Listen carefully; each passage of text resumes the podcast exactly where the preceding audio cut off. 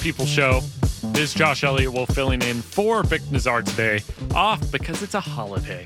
And coming to you live from the Kintec studio, Kintec Footwear and Orthotics, Canada's favorite orthotics provider, supported by over 2,500 five star Google reviews. Find your perfect fit at kintec.net. You can text in 650 650, the Dunbar Lumber text line. Dunbar Lumber with three stores to serve you in Ladner on Bridge Street, Dunbar Lumber Express at Ladner Center, or Arbutus in Vancouver online at dunbarlumber.com. Let's welcome in our next guest. He is Matt Verderame, NFL writer for Sports Illustrated. Thanks for taking the time, Matt. How are you? Hey, how are you? I am doing well. Appreciate you uh, taking the time. I uh, wanted to get into some NFL talk from yesterday, and we'll lead off with the uh, the Sunday nighter did you uh did you expect that that kind of blowout? Like I I knew the Niners were legit, but I I thought the Cowboys might uh put up more of a fight than that. Yeah, I think we all did. Um I thought it would be a Niners win. I picked San Francisco in our SI picks, but I thought it would be a close game. I thought it'd be a, a one score game. The reality is San Francisco just bullied Dallas all over the field. I mean Prescott looked completely overmatched and I, I think you know the, the enduring message really out of that game, if that's the right way of wording it, is I think it's time to just realize that Brock Purdy can play. You know, is he a, is he a top five quarterback? No, I, I don't think that would be an appropriate uh, rating. But is he, you know, top ten? Yeah, he probably is. You know, he's probably right on that borderline. And Dak didn't play like a top ten quarterback last night. Too many mistakes. You know, not just the three interceptions. I mean, just missing guys. And you can against the Niners. And if you're going to beat the Niners, you have to be able to stretch the field, hit some throws, loosen them up, then run the ball at them. Dallas just never could do that all night long. Uh, too many turnovers, too many errors, and, and when you play a team like that, especially in their own building, and you make a lot of mistakes, you're going to get rolled. And Dallas got rolled. In terms of legit threats in the NFC, like I think last night was a was a chance for Dallas to prove themselves, and and obviously they didn't. But it feels like the Niners and Eagles are kind of the only teams that are proving that they are threats to come out of the NFC and, and obviously challenge for a Super Bowl. Uh, the only other team I might throw in there is is the Lions. Is there any other team you would kind of have in the in the tier of like top three to come out of the NFC? Seattle. I think I think Seattle could give teams a bigger problem than they expect. Now that all said, Philadelphia and San Francisco are on, on their own tier, and, and it would be a stunning upset if either one of those two teams lost to anybody else other than the other one. Um, but I think if you're looking at the second class, I'd still put Dallas in that class. I know I know they got killed. I get it. It happens. Um, I'd still put Dallas in there with Detroit and Seattle. I think those five teams are far and away the best teams in the conference. I, I don't think there's anybody out of the NFC South. I mean, the Saints, look, they're fine. I, I don't think they're as good as those other teams. Uh, you maybe if they got a home game in the playoffs and they played one of them, they could beat them. But um, I, I think right now you're looking at who's going to be the one seed. Is it going to be Philly? Is it going to be the Niners? They play each other in Week 13. Obviously, that's an enormous game. Um, that to me is the real drama here. I mean, those teams are going to win their divisions. Somebody's got to win the NFC South. You think Detroit's probably going to be a three seed? I mean, I know that's crazy to talk about early October, but when you look at the NFC, I don't know that there's going to be a whole lot of drama. Whoever the last couple of teams are to make the playoffs, who cares? They're going to be cannon fodder for the two and the three seeds. So, um, yeah, the AFC is much more interesting in that regard. The NFC, yeah, I think it's Philly, San Francisco, and then everybody else. Uh, it is Matt Verderame, NFL writer for Sports Illustrated. So you mentioned the Seahawks, and we've talked about the Niners. Are the Rams more of a, a legit threat than than you might have thought heading into the season. Because for me, and now they got Cooper Kupp back as well. Like they have been, uh, their offense especially has been much better than I thought they would be this season. Yeah, you know you got to give them their credit. Uh, they have been impressive. They're only two and three, but two of those losses came to the Niners and the Eagles. Um, yeah, Puka Nacua has been incredible, and they have played better than you thought. I mean, even even in those losses that I just mentioned, they, they were they were close games. It wasn't as though they got blown. I know they were both at home, um, but I think the Rams are one of those teams I just kind of reference. It's going to fight for you know a playoff spot, right? I mean, you're probably looking at teams like the Rams, maybe the Packers, um, you know, maybe, maybe uh, yeah, I don't know if you want to talk about Tampa or Atlanta. You know, I think those are going to be the type of teams that are fighting for those last couple of playoff spots in the NFC, and the Rams should be there. Um, and it, it, look, it's probably going to take nine wins. I mean, I don't think it's going to take ten. Probably going to take nine. So if you're the Rams, can you get to nine wins? If you can, you're probably going to the playoffs. Mm-hmm. The other team in that division, uh, the Cardinals, uh, getting blown out yesterday, or not blown out, but it it was a really encouraging performance, I guess, from from Joe Burrow and, and Ja'Marr Chase. Do you think that was the yep. beginning of, of them kind of coming back, or is that a that a flash in the pan because they were playing a, uh, an Arizona team? You know, I know this isn't this answer doesn't make for great radio, but I I think you have to wait and see because that game was 24 to 20, and the Cardinals had the ball inside Cincinnati's 30 yard line, and it was fourth and inches, and they didn't get it. And then that game that kind of swung. They also, you know, Dobbs has played okay for the Cardinals. They also threw a brutal pick at the end of the first half that really caught. They were 14 10, had all the momentum, and he throws a pick six inside his own 15 yard line.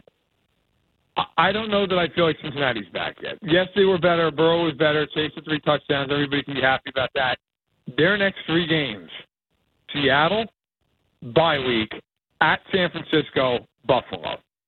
Like, what are you going to do in those three games? Because if they're the team that we all thought they were going into the year, you'd look at that and go, okay, they should go you know, two and one. Can they go two and one, or do they go one and two, or zero and three? And I think this game in Seattle is enormous for them because if they lose to Seattle, I don't think they're beating San Francisco on the road. And all of a sudden you'd be two and five, and I don't care how good you are, that is a tough ball to dig out of, especially when their schedule's not easy. They, they still have to play at Baltimore, still have to play Kansas City. Uh, in addition to all those games I just mentioned, they still have you know games against Cleveland and, and, and two against Pittsburgh. It's not going to be simple. So uh, it's certainly encouraging, yes, but I don't know that I'm all that jazzed by the fact that they finally put away the Cardinals in the fourth quarter. Fair enough. Uh, the other guy that people are kind of wondering if this was his breakout week, and we saw an encouraging performance from him as well in week four, is Justin Fields. Where you where do you sit on that? Like, do you think he's he's kind of starting to figure it out, and the first three weeks are not representative of who he is, or have these just been a couple good weeks where he's kind of flashing and then might return to a, to a bit of a norm? I think he's going to end up being somewhere in between. You know, the first three weeks, you know, they they played a good Tampa defense, a, a decent Packers defense, and a very good Chiefs defense, and he was terrible. And then they played the Commanders and the Broncos, who are two of the worst defenses known to mankind, and he lit them up. Um, I think he's probably in between. And this is going to be an interesting week as they play Minnesota, and Minnesota blitzes like crazy. Minnesota blitzes more than any team in recent NFL history in terms of blitz percentage. So you're going to get a lot of pressure, and you're going to have to win some one-on-ones with these receivers. And, and look, they've got decent receivers. I mean, DJ Moore had an incredible game in Week Five. That to me is going to be a test. But look, I think Fields. I mean, there's talent. There's ta- now. Can he harness that and have that good game to great game every week? I mean, to me, the key with Fields, I know he can have really good games. Can he avoid the stinker game? Can he avoid the game we got in Kansas City, which was for 99 yards in a game that was 41 to 10? Like, can he have just an average game that day? You know, like if he raises his floor, I think if you're the Bears, you're really encouraged about that.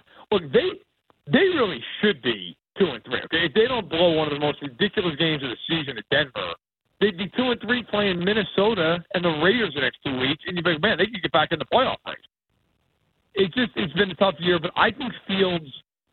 I, I don't. I'm not ready to count him out. I think there's enough talent there that eh, you you could see him turning a corner if the Bears can just do some things right around him it does feel though like like the Bears are probably going to end up with like maybe the pick that that ends up getting Caleb Williams, whether it's their pick or, or the Panthers pick. What do you do in right. that scenario? Because like I, I, know you can't pass on Williams, but what do you do with Fields? Like you, you, gotta.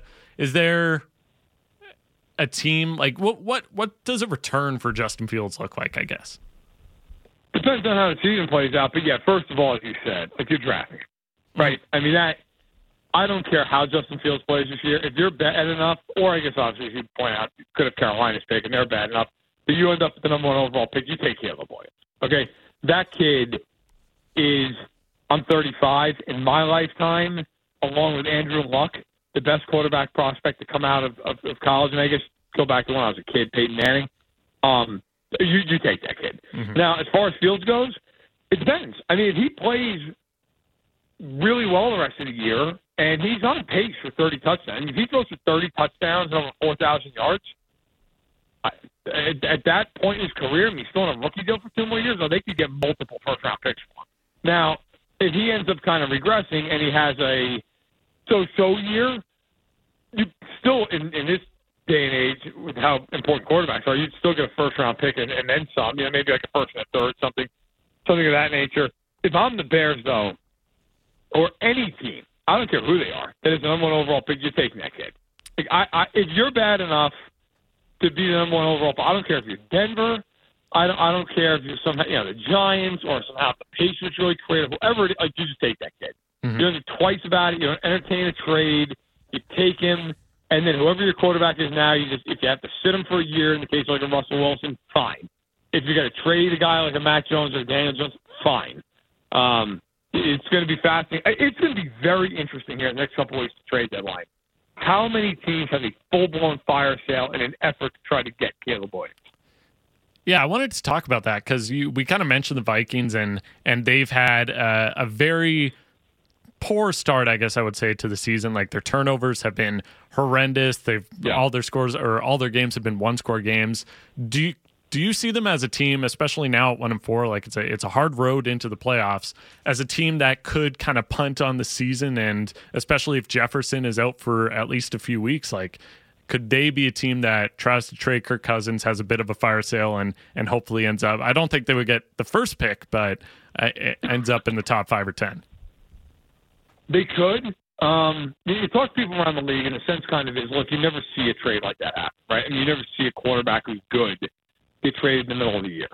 That being said, this is a unique situation. If they lose to the Bears this week and they're one and five, I think that's absolutely at least on the table.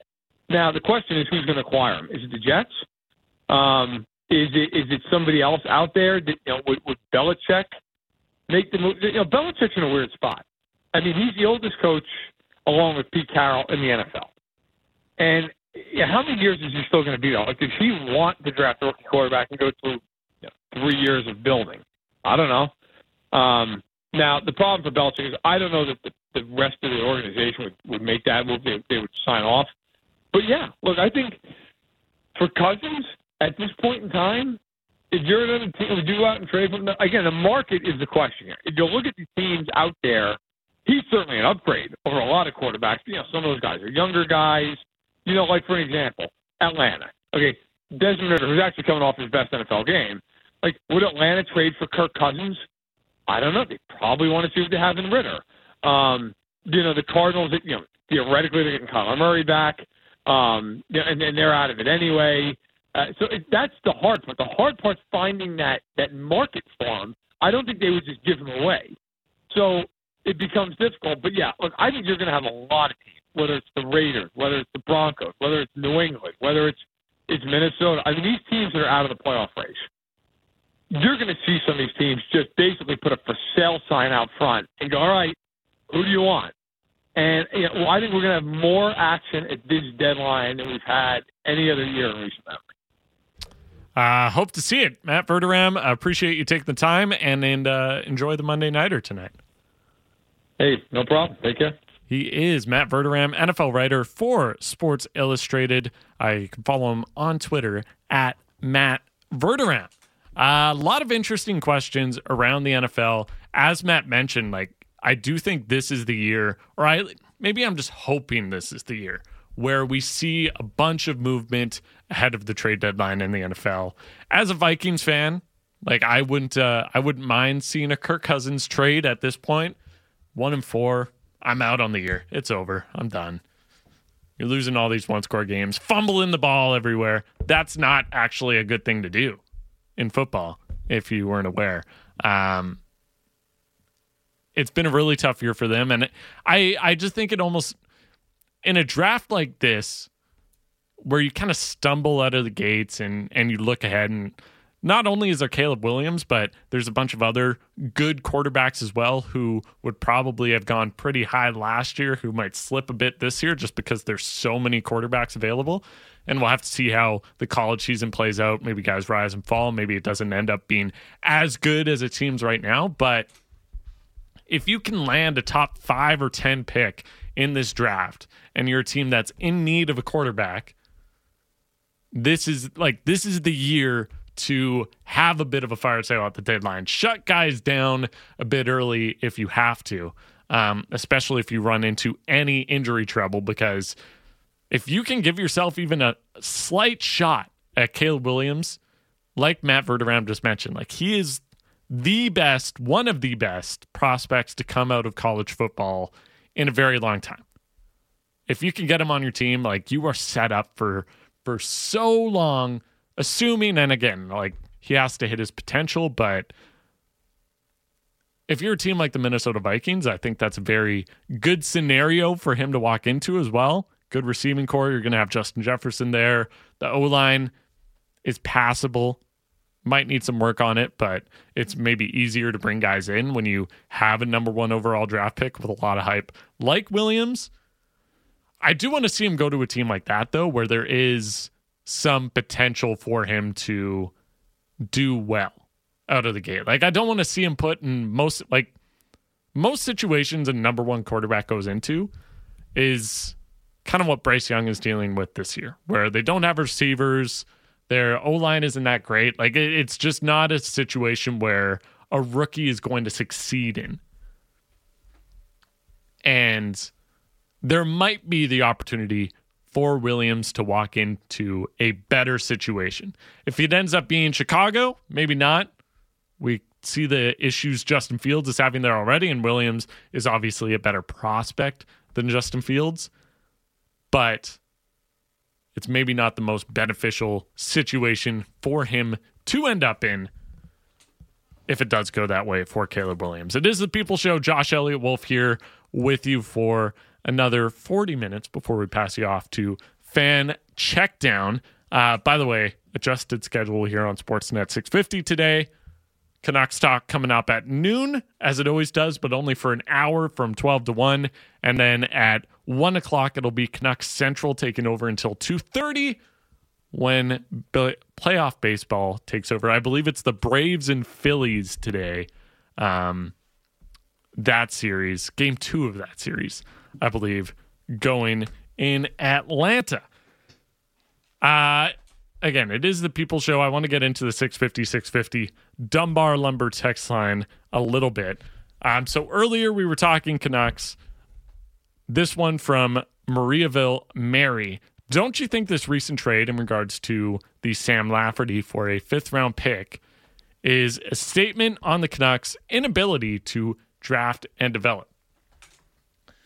And I do think that's that's true to an extent because when we look at the thing that like the main area the Canucks have struggled to develop in recently has been guys who can fill out roles on your team in terms of finding like a PK center or finding really anybody that can play on your penalty penalty kill that isn't Elias Pettersson.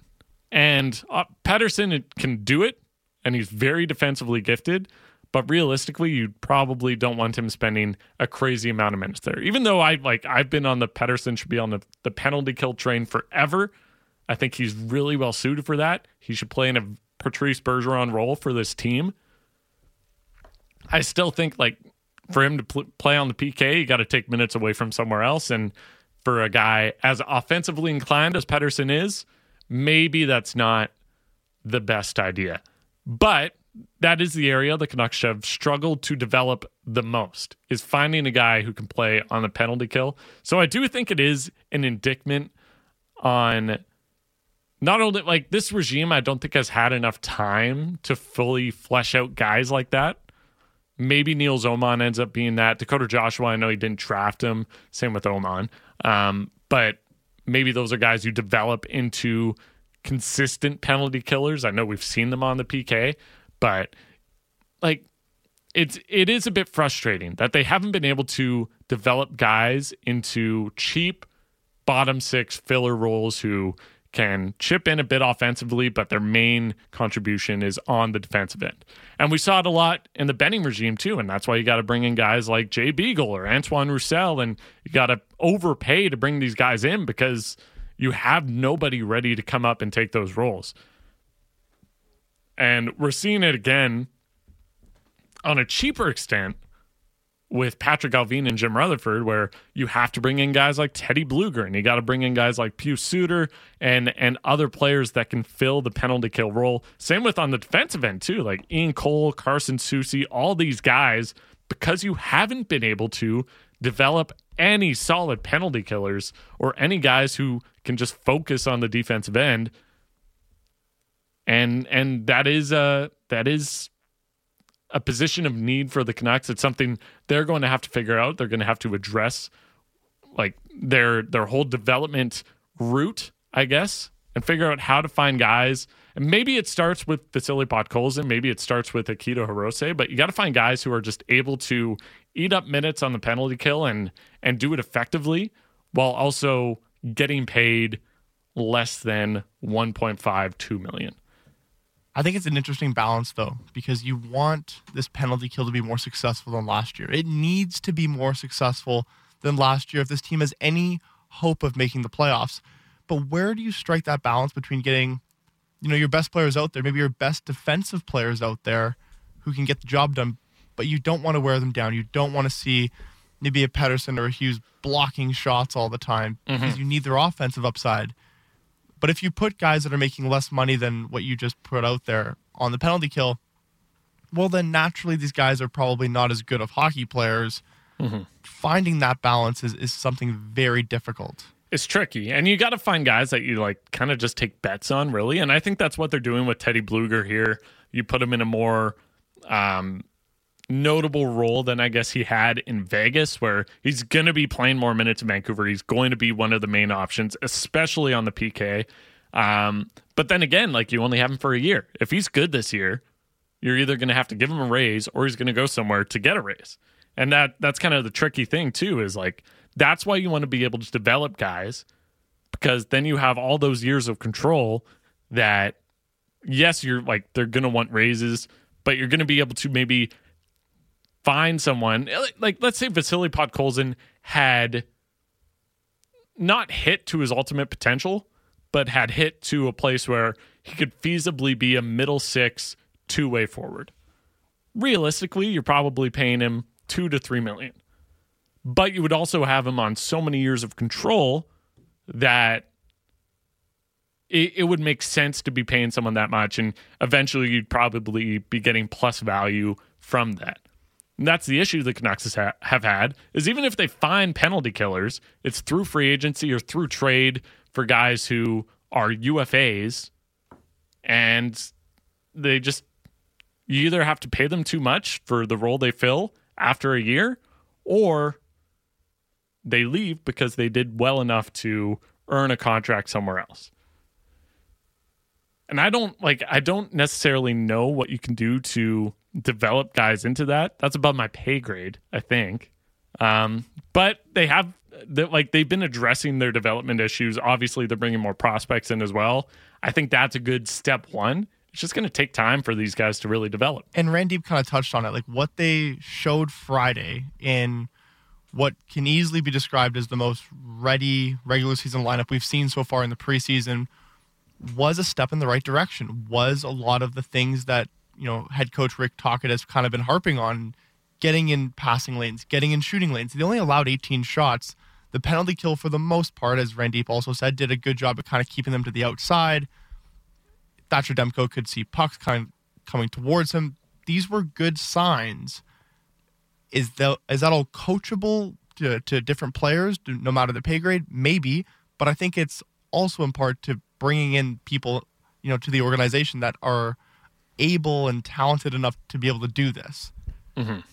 And now, now, like that, that's kind of going to be the the next thing the Canucks have to address is like you've been able to trade for guys like Sam Lafferty as an example, where you trade for guys in their late twenties who are you know are going to come in and they're going to make an impact on the penalty kill. You know they can fill that role, but now you're going to have to start taking more bets on guys. And we're we're seeing that slightly. Like they maybe did that with Jack Studnicka where it's like, hey, maybe maybe he works out and he could be a Sam Lafferty type.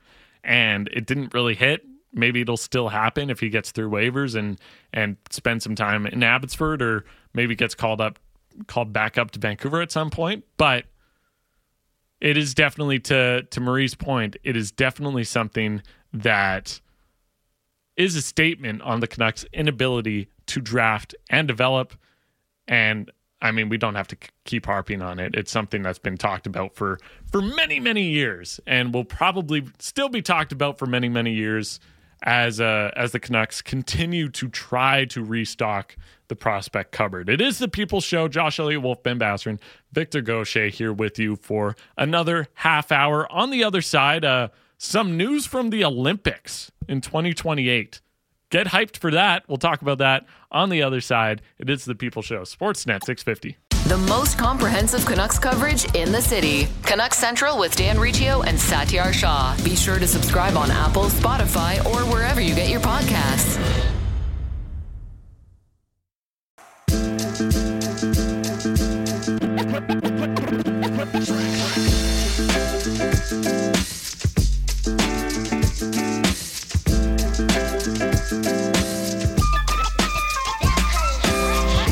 Welcome back to the People Show. Josh Elliott Wolfe filling in for Vic Nazar today.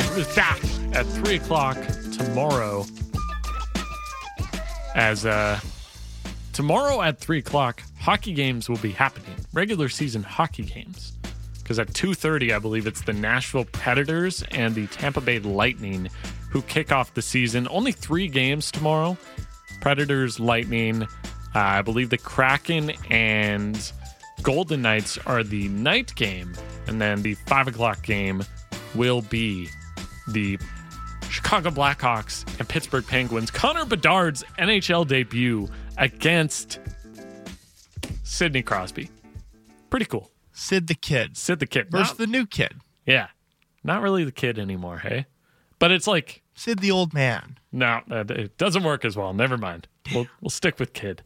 Um, it's always like exciting the first day because I'm out there. I'm like watching every game. I'm super interested, and then and then eventually it gets to a point where I'm not as interested in how other teams are doing. And when does that period hit for you? I feel like it's honestly it's it gets later and later every year because recent years the Canucks have started so bad that I'm like I'd rather watch other hockey games than watch the Canucks. Um, but generally I would say like December.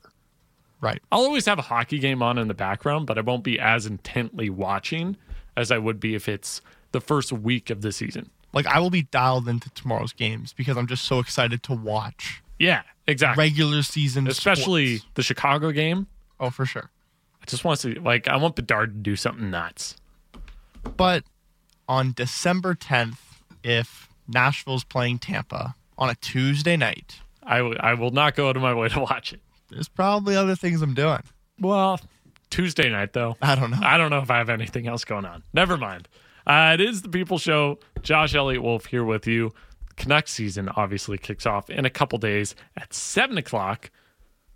Coverage here on Sportsnet 650, of course. I did want to get into something that's happening five years from now. It is the Olympics in Los Angeles. Are you guys looking forward to it? Are you like, are you more into the Summer Olympics or Winter Olympics? This is a great question. Thank you. You're welcome. So I like watching the Winter Olympics more, especially when Team Canada has its hockey team, like NHLers there, Yeah. because Canadian, like Canada usually does better at the Winter Olympics. Mm-hmm. And that since we hosted the Winter Olympics in Vancouver, you feel kind of a connection and a bond to it. We're more successful, more competitive. So that's kind of a draw to watching that. But I think the Summer Olympics have cooler sports. Like swimming is electric, track and field Yeah, that's true. it's just like, yep, I really want to watch the Summer Olympic sports, but I like watching Canada in the Winter Olympics. Fair enough, Victor. So I think I'm the other way. Oh, I will watch any skiing, snowboarding event over the 3,000 meter or something. Hmm. long distance runs are Yeah. If you don't understand the strategy, then it's not really that entertaining to watch somebody run in a circle. I don't have the strategy, but I just know I can't do that. Yeah, yeah. I mean, I can't do That's anything fair. any of these guys. I'm do. like, that's impressive. I'm not going to watch you guys do it though. Good for you. Yeah, good for you. I could never. Yeah. Uh, I think I agree. I like watching the Winter Olympics more. Um, especially like all the snowboard and ski events. I agree are just they're they're way more fun. Especially snowboard and ski cross. Those might be my favorite non uh like traditional sports i guess when it comes to like obviously i like football and i like hockey i like baseball basketball more but if I'm sitting down watching the Olympics, like I'm getting pumped for ski cross and snowboard cross. And Canada is also usually like decent in those events too, so that helps. But uh, LA Summer Olympics in 2028, they are adding new sports. So maybe this will turn all our opinions and we'll we'll get more into the Summer Olympics. They're adding baseball, softball, which is like it feels like it should be there. No, it's a it's a major sport. It's a worldwide sport that should definitely be there. should definitely be there. It will be in 2028. The thing is, though, I just don't know if, uh, like, because Major League Baseball happens at the same time. Generally, uh, the good players don't go. Cricket will also be happening. I'm surprised that isn't a thing either, because I just I feel like that's pretty worldwide as well. They're getting all the bat batted ball sports in this time around. Uh, lacrosse, which I kind of get, that's maybe maybe not the most popular. Canada loves it, but if also if Canada doesn't win a gold medal in lacrosse, we gotta rethink some things here because that should just that should be us, right? It's our national sport. Exactly. And I like I have no idea if other countries are good at it. I know the states are probably decent Yeah, they're probably good. because I like all the rich rich kids go to college to play oh, lacrosse, How many right? TV shows have you watched? Well, all of them. they say it happens in all of them. Um, but I like I don't know if it's popular in like Europe, you know. Though it feels like it might be. Lacrosse feels like it might be a Europe sport. this could be a total shocker, and it could be like, wow, Switzerland's lacrosse team out of nowhere. Fair. Yeah. Honestly, maybe. I'm going to look up the lacrosse men world rankings right now as I I go through the uh US is better than Canada. Oh That- my goodness. How dare they? It's not a shocker though, but we can beat them. I'm sure. Uh, I don't know what this third country is, and I'm sorry. Uh, it's Haudenosaunee. They're third in the world. Have you heard of that country? It's a sick flag. It I'm looks not looking awesome. at the list right now. Uh, Australia four, Japan five, England six. So these are like countries where it kind of makes sense. Sure. Israel seven, Jamaica eight, Let's go. Italy nine, Puerto Rico ten. Okay, so this could be competitive. I think it's a great thing to have new sports into the Olympics because of two things. One, it'll draw viewership, even more viewership. People will be mm-hmm. like, I played that sport growing up. I want to see that sport in the Olympics. Whether that's everyone played T ball or softball. You know, a bunch of people played lacrosse. This is great. You get just an influx of games where like, this is really cool. And it allows different athletes to have an opportunity to compete in the Olympics I agree. and you get to compete for your country. And for a lot of these sports, baseball is maybe not one of them, and the major four sports maybe aren't them, but getting to the Olympics is the pinnacle of your career as an athlete. I uh, I learned what the Hade and I'm probably saying it wrong. Haudenosaunee is. It is the five nations or the six nations are uh, Confederacy of Native Americans and First Nations people in Northeast North America and upstate New York. So it's not a country. It's a. Uh, it's like It's a, a conglomerate. yeah. That's what that's the word I was looking for. That's why I'm here. So I don't know if they would compete separately in the Olympics, but maybe that'd be cool. That'd be cool. They're third though, so I think that's really cool. uh, this one from Reg, if it's field lacrosse, the states are far better than anybody. In fact, I don't think Canada is that great at it. Box lacrosse is our sport. It might be field lacrosse. It is field lacrosse. I'm Okay. okay. It is. It is field lacrosse. Okay, then we're we're done. Yeah. We're washed. It's over. Uh, Reg, thanks for the insight, though. yeah, thank you. Next one is squash. So this one's like This is cool, though. This is what I mean. Like a lot of people play these games. Mm-hmm. They can just like, yeah, I play squash on Saturday mornings. Yeah. You're like, this is sick. This is in the Olympics now. I've always wanted to get into squash. Squash and pickleball, I'm like, that's just feels like it's next in my Pickleball's, development. pickleball's electric. yeah. But my, like, And just, it feels like everyone can kind of play pickleball, whereas like you're playing tennis with someone, you're like you really have no idea what you're doing right now. yeah, there's such a baseline that you have to reach in tennis for it to be fun. And if you're not good at tennis, you don't feel confident to go play tennis. Yeah. I'm not going to go out and like- buy a tennis racket. No, the pickleball court's like the diff- the size of like you and I right now. The, Yeah. the distance between Not you and huge. I, it's not big. Mhm. You can maneuver your way around. for sure. Uh, I'm like pickleball's taking over, and it is not in the Olympics. I wonder when that'll get. It will be. 2032. See you 32. sure. Uh, this last one though, this is the surprising one to me. Flag football will be in the 2028 LA Olympics, and so I get football being added in general just because it's like it's a popular sport. Olympics are in the states, and like that's their sport. But flag football, are they uh are they like, hey, we don't want to get a crazy amount of concussions at the Olympics, a lot of insurance we have to deal with, or is this just the uh the next sport that's going to take over? I think it's got to be a scheduling thing because I'm also looking at the baseball and how are you going to turn that around in a month? Turn Uh, oh, like it's on the same field? The no, the entire tournament. Oh. because like with football, I see what NFL, it's once a week. Yeah. you need time to recover, Mm-hmm. plan. Baseball, same kind of thing. Fair enough. Yeah, I didn't even think about that actually cuz you got to like if you were playing full tackle football, like Olympics are 2 weeks. You're not going to get the unless you just do like the US versus other country. You would have to. Yeah. I, and like realistically, if you were playing real football, like the U.S. are going to win. I think we can all agree on that. Could do a Ryder Cup sort of thing. Where it's U.S. versus Europe, The world. that'd be sick. U.S. versus the world, but then they get Probably so for football. they get so full of themselves though. They'd be like, oh, the whole world had to are. play against it. Yeah, fair enough. Can't get worse. um, I do think like because this is happening during the NFL offseason, I believe. Um, like, are we going to see Patrick Mahomes slinging it in Patrick or in flag football? That'd be so sick. That'd be so cool. Yeah. Like throw into Justin Jefferson, mm-hmm. they would dominate. It'd be over. But I wonder if there's like, Would they? I think they would, unless there's different strategies There's for involved. sure in. different strategies. Sure, Not that I know what they are.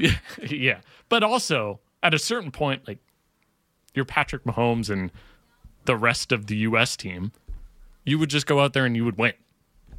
They're not going to get you. You're going to win. Well, No? Nathan Rourke would say otherwise. I'm sure. Well, like that's that's the other thing. Are they like who's going to be playing on these flag football teams? well, the whole like the, how you play flag football is totally different. Like there's Sure. less rushing. There's no battle in the trenches. It's going to be a lot of skill players. Maybe other countries have been working on this. Fair enough. It You know could- what? Like they they're in the lab just working on flag football oh, because they Oh, but knew I it was would coming. Love to see an American team of flag football players, though. Definitely. That like that's my thing is I just want to see cuz we don't really see the best American football players play together at any point cuz obviously it's not in the Olympics. Pro Bowl is like nobody cares. We're seeing like the 10th best quarterback play at the Pro Bowl. It would be really really cool to see and it wouldn't be the same thing as seeing it if they were playing like actual full on tackle football, but just to at least see the offense from a team full of all stars at the Olympics, I think that'd be really, really cool. So But they would win for sure. it's a five on five situation. Is Just- that what flag football is? Just looked up the NFL flag football rules. okay. Five on five.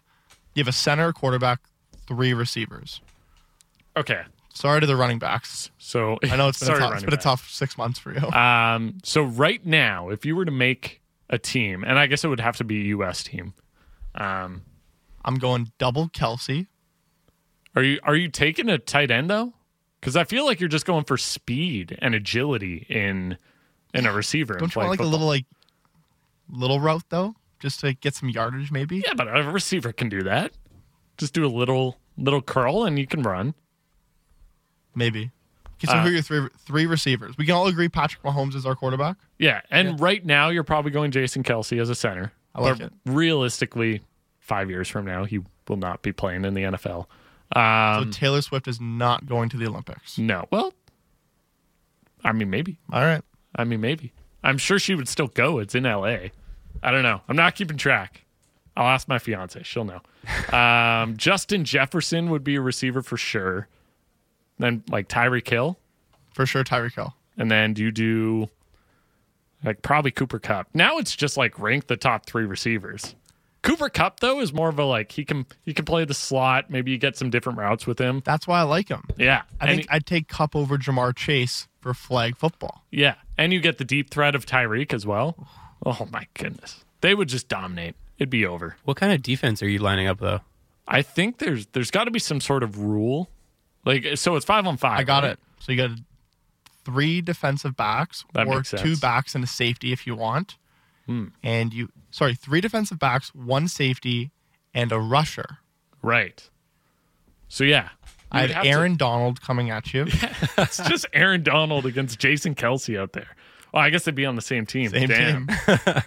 I want to go watch that practice. Yeah. Um, yeah.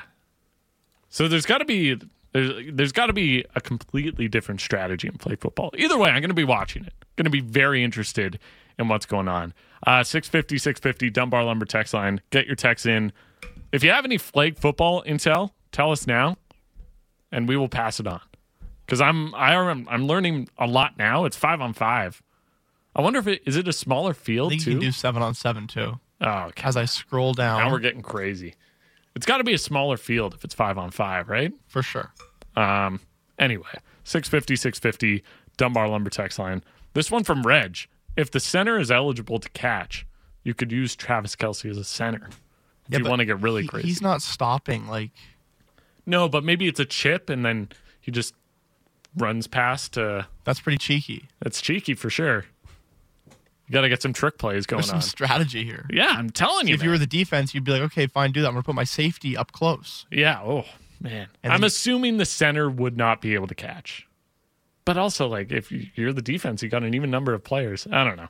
I don't know. I love it. It- I am hyped. I'm. I'm actually like really. It's going to be my most watched. Checking in five years from now, Yeah. us three I, like, do you honestly, remember? my life goal now is to cover the flag football event at the 2028 Olympics. If I don't do it, Fail. I have failed at life. Uh, 650, 650, Dunbar Lumber text line. This one, a real football question. Who has been a bigger disappointment this year, Mac Jones or Daniel Jones? Battle of the Joneses. Mac Jones. Mac Jones for sure. Mm-hmm. I agree.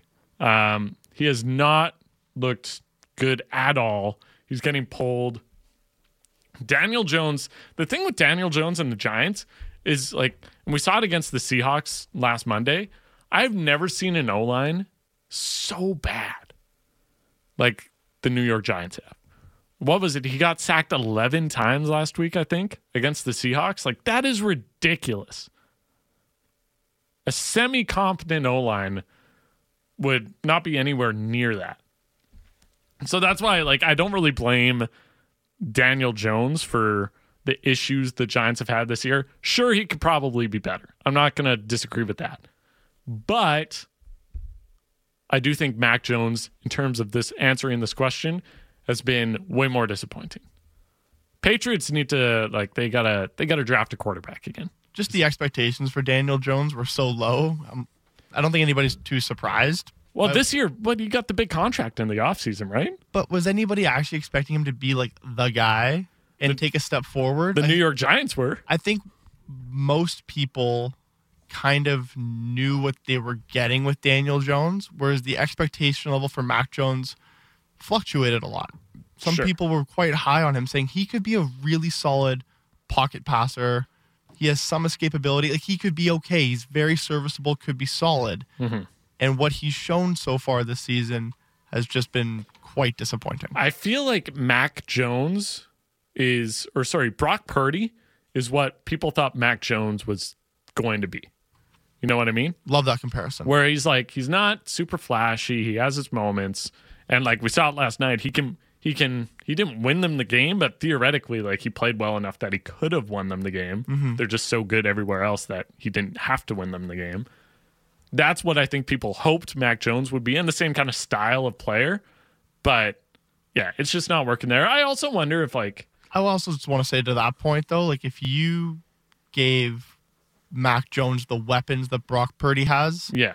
maybe this would be a different story. honestly, like that that that's what I was gonna say as well. And like you put Mac Jones in a better situation, maybe away from Bill Belichick as as well. Like I know he's a r- best coach of all time, or at least up there, top three coach of all time. Mm-hmm. It's got to be a lot of pressure to play under him though, especially when you're you like you know who he's taking over for. He's taking over for the goat, man. Like that's that's a lot of pressure to come into as any rookie. And I just I don't know if he was really set up for success with the team they have there as well, to your. And if you put him in a situation like San Fran, maybe he is Brock Purdy. And he's just getting a little shafted being out in New England right now. I think that you look at other major sports leagues and in positions like the quarterback position or a star player in basketball, when someone as great as Tom Brady leaves, like when Michael Jordan retires from the Bulls, when LeBron leaves the Cavs, there's a period, a long period of suffering and struggle. And the next person to come in, you know, can Derrick Rose be that next person? You know, LeBron came back to Cleveland. They were struggling. Kyrie was by himself for his rookie year. Mm-hmm. The shoes that you're trying to fill are so large. And you look up and see all these banners that the expectations are so big and you want to keep that going. It can get to guys. I'm not saying that it has gotten to Mac Jones and that's why, but it definitely could play a role.